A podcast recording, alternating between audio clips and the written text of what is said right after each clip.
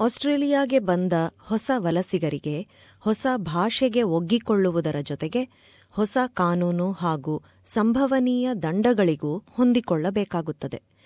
ದಂಡ ಏಕೆ ವಿಧಿಸಲಾಗುತ್ತದೆ, ಅದನ್ನು ಕಟ್ಟುವುದು ಹೇಗೆ ಅಥವಾ ಅದರ ವಿರುದ್ಧ ಚರ್ಚೆ ಹೇಗೆ ಎಂದು ಅರ್ಥಮಾಡಿಕೊಳ್ಳುವುದು ಕಷ್ಟವಾಗಬಹುದು. ಜುಲ್ಮಾನೆ ವಿರುದ್ಧ ಹೋರಾಟ ಹಾಗೂ ಕಾನೂನು ಪದ್ಧತಿ ಸರಿಯಾಗಿ ಅರ್ಥ ಮಾಡಿಸುವ ಸಲುವಾಗಿ ಬೆಂಬಲ ಸೇವೆ ಲಭ್ಯವಿದೆ. ಕೇಳಿ ಎಸ್ಬಿಎಸ್ ಸಿದ್ಧಪಡಿಸಿರುವ ಸುದ್ದಿ ಚಿತ್ರಣ. ಹೊಸ ಆಸ್ಟ್ರೇಲಿಯನ್ನರು ತಮಗೆ ದಂಡ ವಿಧಿಸಲ್ಪಟ್ಟಾಗ ಹಾಗೂ ಹೊಸ ಕಾನೂನು ಪದ್ಧತಿ ಅರ್ಥ ಮಾಡಿಕೊಳ್ಳುವಲ್ಲಿ ಕಷ್ಟದ ಪರಿಸ್ಥಿತಿಯಲ್ಲಿ ಸಿಲುಕುತ್ತಾರೆ. ಲೀಗಲ್ ಏಡ್ ನ್ಯೂ ಸೌತ್ ವೇಲ್ಸ್ನ ಸಲಹಾ ವಕೀಲೆ ಪೌಲಾ ನೊವೋಟ್ನ ಅವಶ್ಯವಿರುವವರಿಗೆ ಉಚಿತ ಕಾನೂನು ಸಲಹೆ ನೀಡುತ್ತಾರೆ.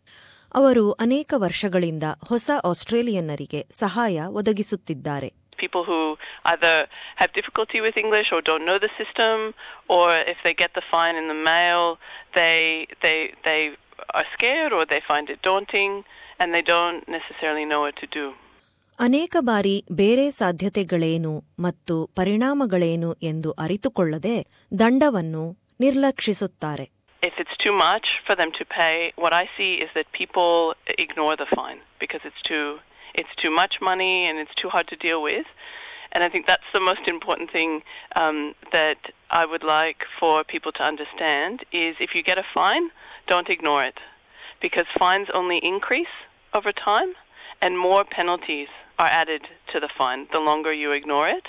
ಪೌಲಾನವೋಟ್ನಾರ ಕಕ್ಷಿಗಾರ್ತಿ ತಾನು ಮಾಡಿದ ಚಿಕ್ಕ ತಪ್ಪಿಗಾಗಿ ವಿಧಿಸಲಾದ ರೈಲು ದಂಡವನ್ನು ಪಾವತಿ ಮಾಡದಿರಲು ನಿರ್ಧರಿಸಿದಳು ಈ ಪ್ರಕರಣ ಸಂಬಂಧ ತೀರ್ಮಾನ ಆಗುವಷ್ಟರಲ್ಲಿ ದಂಡ ಮೂರು ಪಟ್ಟು ಹೆಚ್ಚಾಗಿತ್ತು A woman who is new to New South Wales, she got fined when she went to catch a train for not having proof of her concession ticket.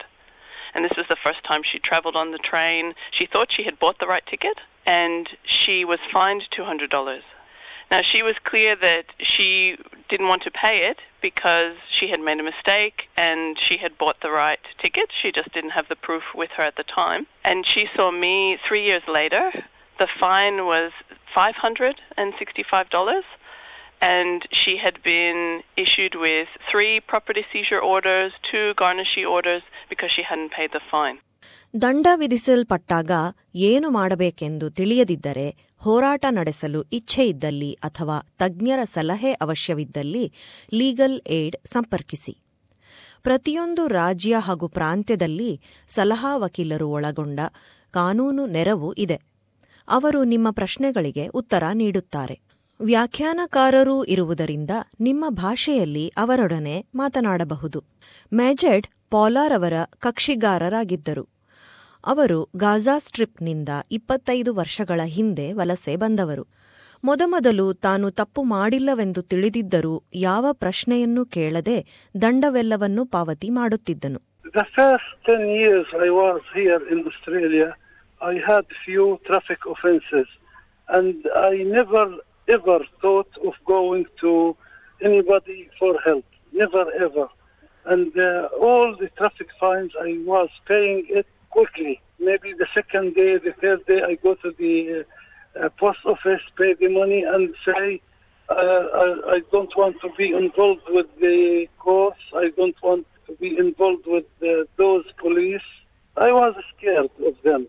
ತನ್ನ ಸ್ನೇಹಿತ ಕಾನೂನು ನೆರವಿನ ಬಗ್ಗೆ ಹೇಳಿದಾಗ ಎಲ್ಲ ಬದಲಾಯಿತು ಮೇಜರ್ಡ್ಗೆ ಜುಲ್ಮಾನೆ ವಿರುದ್ಧ ಹೋರಾಡಲು ಹಾಗೂ ಕಾನೂನು ಪದ್ಧತಿ ಸರಿಯಾಗಿ ಅರ್ಥ ಮಾಡಿಕೊಳ್ಳುವಲ್ಲಿ ತನಗೆ ಬೇಕಿದ್ದ ಬೆಂಬಲ ಸಿಕ್ಕಿತು My advice to all the people who come to this country,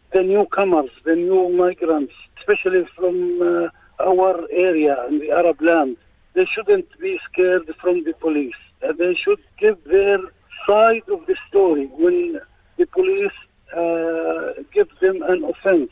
Uh, they should uh, go to legal aid. Legal aid will help them. There are very, very good people legal aid ಕೆಲವು ನಿರ್ದಿಷ್ಟ ಸಂದರ್ಭಗಳಲ್ಲೂ ಸಹ ಸಹಾಯ ನೀಡುತ್ತದೆ. ಉದಾಹರಣೆಗೆ, ಗಂಭೀರ ಹಣಕಾಸಿನ ಸಂಕಷ್ಟ ಅಥವಾ ಮಾನಸಿಕ ಅನಾರೋಗ್ಯ. ಈ ಪರಿಸ್ಥಿತಿಗಳಲ್ಲಿ ವಿಶೇಷ ಕಾರ್ಯಕ್ರಮಗಳ ಉಪಯೋಗ ಪಡೆದುಕೊಳ್ಳಬಹುದು. ಸಹಾಯವೆಂದರೆ ಪಾವತಿ ಮಾಡಲು ಯೋಜನೆ ಅಥವಾ ಹಣ ಪಾವತಿಯ ಬದಲು ಚಟುವಟಿಕೆಗಳ ಮೂಲಕ ದಂಡ ತೆರವುಗೊಳಿಸುವುದು. ಅನೇಕ ಜನರಿಗೆ ಇದರ ಬಗ್ಗೆ ತಿಳಿದಿಲ್ಲ ಹಾಗಾಗಿ ಸಲಹೆ ಪಡೆಯುವುದು ಬಹುಮುಖ್ಯ ಎಂದು ಪೌಲಾ ನವೋಟ್ನ ಹೇಳುತ್ತಾರೆ There are special um, con- considerations under the law for people who can show that they don't have enough money to pay the fine, and that's where it's best for them to get advice. So it is possible to set up a payment plan in some circumstances to have.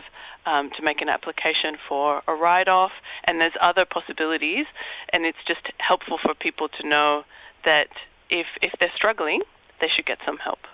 Legal aid ಬಗ್ಗೆ ಹೆಚ್ಚು ತಿಳಿದುಕೊಳ್ಳುವ ಆಸಕ್ತಿ ಇದ್ದಲ್ಲಿ ಲಾ weak ಒಂದು ಒಳ್ಳೆಯ ಅವಕಾಶ ಮೇ ಹದಿನೈದರಿಂದ ಇಪ್ಪತ್ತೊಂದರವರೆಗೆ ಆಸ್ಟ್ರೇಲಿಯಾದ್ಯಂತ ಅನೇಕ ಕಾರ್ಯಕ್ರಮಗಳು ನಿಯೋಜಿತವಾಗಿವೆ ಅಲ್ಲಿ ಲೀಗಲ್ ಏಡ್ ಸಿಬ್ಬಂದಿಯನ್ನು ಭೇಟಿ ಮಾಡಬಹುದು ನ್ಯೂ ಸೌತ್ ವೇಲ್ಸ್ನಲ್ಲಿ ಲೀಗಲ್ ಏಡ್ ಸಿಬ್ಬಂದಿ ಗ್ರಂಥಾಲಯಗಳಿಗೆ ಭೇಟಿ ನೀಡುತ್ತಾರೆ ಎಂದು ಪೌಲಾ ನವೋಟ್ನ ಹೇಳುತ್ತಾರೆ In New South Wales, as part of Law Week, Legal Aid is going out to local libraries and giving free advice and information about the law. So you can ask your local library if a legal aid solicitor is coming, or you can even request for a solicitor to, to come and give advice as part of Law Week. ದಂಡದ ಬಗ್ಗೆ ನಿಮ್ಮ ಪ್ರಶ್ನೆಗಳಿಗೆ ಹಾಗೂ ಸಹಾಯಕ್ಕಾಗಿ legal aid ಅನ್ನು ಸಂಪರ್ಕಿಸಿ. ಪ್ರತಿಯೊಂದು ರಾಜ್ಯದಲ್ಲಿ ಒಂದು ದೂರವಾಣಿ ಸಂಖ್ಯೆ ಇದೆ. ಕರೆ ಮಾಡಿ ಉಚಿತ ಸಲಹೆ ಪಡೆಯಬಹುದು.